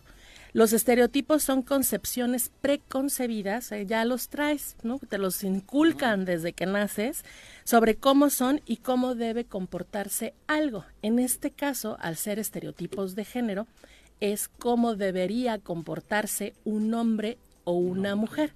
Y de esto estamos, bueno, ya hablamos ahorita de un ejemplo, pero todo lo que está alrededor de nosotros son ideas preconcebidas de cómo debemos ser las mujeres y los hombres. Y por eso cuando las mujeres o los hombres nos salimos de, estas ideas preconcebidas, generamos resistencias, generamos molestia, generamos rechazo, y es muy difícil que podamos salirnos de estos estereotipos porque culturalmente, socialmente, tenemos la idea de que no estamos cumpliendo con nuestro rol. Para lo que nos programaron. Exacto. ¿Y cuáles son estos ejemplos? Va desde lo más simple, lo más mínimo, desde los colores. Pero, pero fíjate qué importante, Pepe, porque el color rosa y el color azul actualmente, incluso lo utilizan y se ha potenciado muchísimo este este estereotipo en los eh, estos los descubrimientos de los del sexo Ah, de los ya, bebés ya, ya. no me La acuerdo revelación del sexo. la, la revelación de sexo El Rudy Lever, no sé. no sé cómo se llama ¿Cómo pero baby relever no sé qué Es absurdo eso. y entonces si sale rosa pues evidentemente va a ser niña si sale azul evidentemente va a ser niño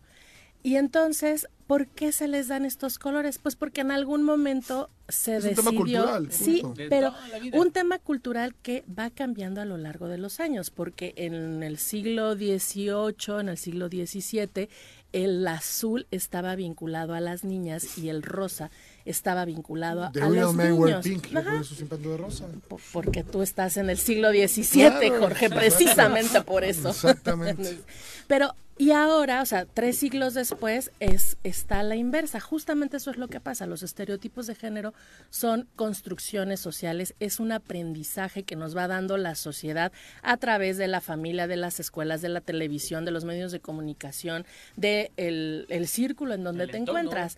Entonces, las cosas que para algunas mujeres u hombres están bien en China, en México no, en Rusia, pues igual, en otro lado no importa, porque tiene que ver con el aprendizaje sociocultural. Además de los colores que de repente decimos, bueno, pues los colores como quiera no está tan mal. O, o cuál implicación podría tener los colores? Bueno, los colores van de la mano, o sea, esto desde antes de que nazcan naces y bueno, si ves a un bebé que no todavía en su fisonomía no reconoce si es niño o niña, pues entonces si le pones el azul, evidentemente vas a decir que es Niño. niño. Como porque una bebé recién nacida Bueno, hasta no comprar podría. ropa. Sí. Hay gente que se espera hasta saber el sexo para comprar azul y rosa. O otro Exactamente. color neutro, amarillo. Amarillo. Pero si Sí. quieres comprar otros colores, no hay. Claro. O sea, cuando nació mi hijo, yo decía, pues voy a comprarle ropa neutra. No hay. Y el amarillo pollo huevo deslavado es horrible. es como. mm. Sí, es muy marcado. De Sí. cero, por lo menos de cero a seis meses. Y si tú le pones una ropa azul a tu niña, pues la gente va a llegar y le va a decir niño. No Exacto, pregunta, claro. solamente Exacto. asume. Ay, qué bonita. Es una guía, Sí. es una Bueno, guía. sí, sí, sí. A mí me pasa muchísimo con mi hijo. Mi hijo tiene el cabello más largo que yo. Y en Oye, todos pues eso lados. está muy mal. Pues, ¿por qué? Porque sí, porque pobre niño. Qué calorón, hombre. Pues sí, pero no se lo quiere cortar. Entonces, ¿Cuántos años tiene? cuatro. Ah, no se lo quiere cortar. dice. Fíjate, Sí, ya decide el Ok, niño, ya decide. claro. Pues claro, porque tú le preguntas, oye, te voy a cortar el cabello y te dice no. ¿Y qué va a pasar cuando en la escuela te digan, señora, córteselo? Pues seguramente vamos a tener que hablar con la escuela. Una controversia Y no es, no constitucional. es, o no lo metes a la escuela donde le piden. O no lo meto a una escuela donde le pidan ese tipo de cosas, porque Sí, además... porque eso es donde estás mal, ¿eh? No. No. Claramente. La- Hay escuelas para todos. Si en la escuela Sí. tal Sí, te piden pero, requisitos, por ejemplo, si yo quiero corto, no meterlo vas a una escuela "Casquete pública, corto". la escuela pública, aunque tenga su regla de cabello corto, tiene la obligación de respetar el desarrollo de la infancia, del el desarrollo de la personalidad del niño. Y entonces podría hacerlo así, porque el cabello largo en hombres no tendría por qué ser Que una resistencia a que entre a una que escuela. No, el problema es que probablemente lo pongas en un momento donde lo van a bulear y pues, Sí, qué sí, flojera. sí, sí, sí. Y, ajá, o sea, ya ahí determinaré yo cuál, cuál que es la importancia. tuya, ¿no? claro. Pero también es nuestra obligación como adultas y adultos educarnos y educar a la gente adulta que piensa este tipo de cosas. Claro. Y esos son los estereotipos. ¿Por qué una niña no tiene problema con traer el cabello largo? Incluso porque no tiene problema para traer un cabello corto. ¿Y por qué un niño sí? ¿no? Estas son parte de los estereotipos de género, pero conforme vamos creciendo y conforme vamos viendo a- a- alrededor de nosotros cuál es la realidad, nos vamos dando cuenta que estos estereotipos nos marcan y nos violentan de una manera contundente. Y por ejemplo, eh, me voy a ir ahora a los, a los hombres y los estereotipos que tenemos de los hombres. Eh, generalmente esperas que los hombres en una relación de pareja sea el proveedor Claro. en este mundo no, en no. donde, pues, yo creo que volvemos al tema de la semana pasada. O sea, en general sí, sí, Bueno, sí. sí. se espera. Cuando alguien te dice que un hombre eh, es mantenido por su esposa, la palabra mantenido Yo me rento, ¿eh? Justo. Para eso. Yo ando, yo ando buscando que me mantenga. Exactamente. Pero eh, eso ataca directamente a la virilidad, Claro. a la, a la masculinidad Pues de a los, hombres. débiles mentales. Pues yo no creo que sea nada más a los débiles mentales, es justamente una construcción social alrededor de la manutención, de la de quién va a llevar la casa, de quién va a sostener económicamente esa casa, y eso se les ha transmitido de manera tan fuerte a la mayoría de los hombres que claro que están cambiando las cosas, no solo porque la situación económica está devastadora en estos últimos años, sino porque las mujeres también queremos, hemos entrado al, ámbito laboral y también nos hacemos cargo de nuestros gastos. Pero para muchísimos hombres, el no poder darle o que consideren que no le pueden dar lo necesario y suficiente a su familia es una frustración y esa frustración a veces llega a la violencia. Y no a la violencia contra él mismo o contra los jefes, a la violencia dentro de casa que hay otros estereotipos que no necesariamente se ven tan, tan evidentes, pero que sí van a generar un, una, una situación social compleja. Una de ellas es justamente cómo llegan las mujeres y los hombres a espacios de toma de decisiones el ejemplo de la doctora es uno, pero no es la única. Hay un gran movimiento a nivel nacional, por lo menos y a nivel estatal, de mujeres que participan en la política, que han buscado de muchas maneras y durante muchos años que haya espacios para las mujeres, porque de no hacerlo como lo han estado haciendo, no lo sabía tenemos muchos casos, incluso aquí en Morelos, de personas, hombres que inscriben a su esposa, que inscriben a su mamá, que escriben a su hermana. Cuando llegan, entonces les piden que renuncien porque ellos son sus suplentes y suben ellos. Actualmente eso está prohibido, justamente porque vimos cómo lo estaban haciendo. Se empiezan a buscar así no, hacían hombres y ponían titulares a mujeres. Ajá. Pero los suplentes eran ellos y cuando ellas ganaban, renunciaba para que subiera. Para que su pareja, pareja, hijo, novio, lo que sea, subiera. Y entonces los espacios que estaban definidos específicamente para mujeres otra vez eran ocupados por los hombres. Ahora, e, en este tema además sí me gustaría hacer una, una un comentario relacionado con las mujeres. Eh, Jorge ha, dicho en, este espacio desde que llegué como, ¿por qué las mujeres? ¿Por qué ellas tendrían...? No, no, no, no, no, pongas palabras, estamos choreando. no, no, le va a llegar la marcha a romperle A rayarle la cara. no, yo diría otra cosa, ¿eh? Yo con mucha tristeza veo que solamente hay tres mujeres, ¿no? ¿En dónde? O sea, me refiero, es un ah, dicho, ah, ah. ¿no? Pero entonces solamente se reduce el espacio a un número de mujeres que brincan de uno a otro. Y que son las mismas de siempre. No es que no haya otras, no es que no haya otras. En términos de realidad, ¿eh? yo ahorita te lo pongo. Ahorita había una candidata que tiene todo mi cariño, pero ¿A poco no hay más? ¿No? sí, claro. bueno, eh, no iba, o sea, no iba a ser la referencia de que tú pienses como eso, sino que justamente muchas personas, hombres y mujeres, superiores. sí piensan que por qué deberíamos de tener privilegios para tener espacios.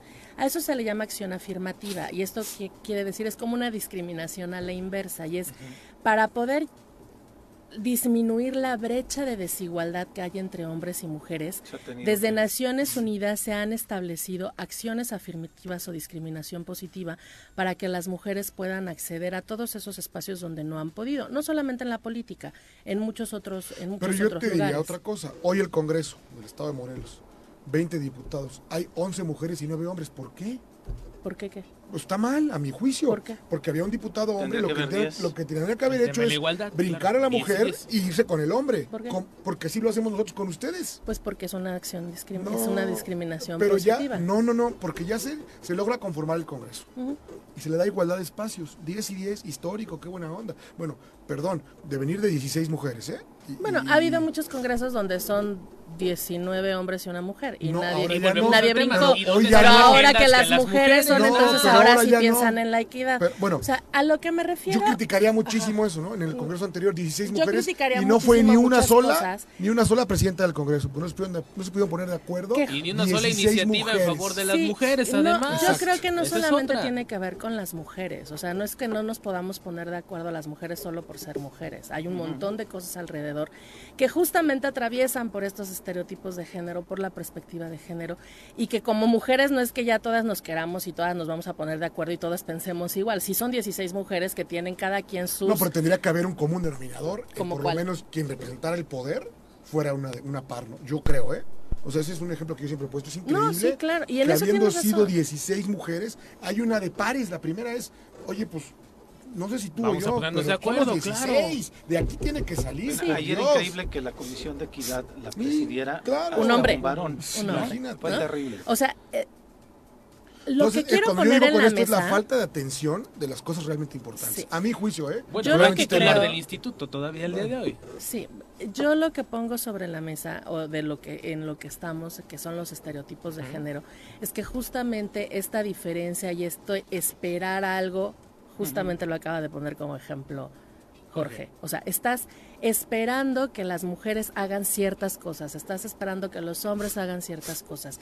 Y eso no abona. Lo que buscamos o lo que se busca con identificar los estereotipos de género es cambiarlos, es buscar que la forma en la que nos relacionamos entre hombres y mujeres, entre personas, sea distinta, distinta. y que estos estereotipos de género vayan, vayan quitándose Se para ir erradicando. por supuesto, sobre todo porque generan expectativas y generan obligaciones y generan incluso discriminaciones que difícilmente puedes quitarte de la mente porque te lo han inculcado desde que naces. O sea, no es una construcción que se va haciendo ya que eres adulta. Entonces, hay alrededor de la vida sexual, económica, social, política, cultural, en la parte individual, religiosa, en la parte colectiva, una gran cantidad de estereotipos que van limitando o que van renegando o que van relegando a hombres o mujeres Cada en ciertos menos, ¿no? caminos. Digo, ¿eh? yo tengo dos hijas, 16 y 13, y viven otra historia a la que seguramente viví yo. Sí, O sea, seguramente. Seguramente, pero hay ellas- lugares en donde los cambios y las transformaciones No, no, no no, son la información, como la, la... transformación del mundo, o sea,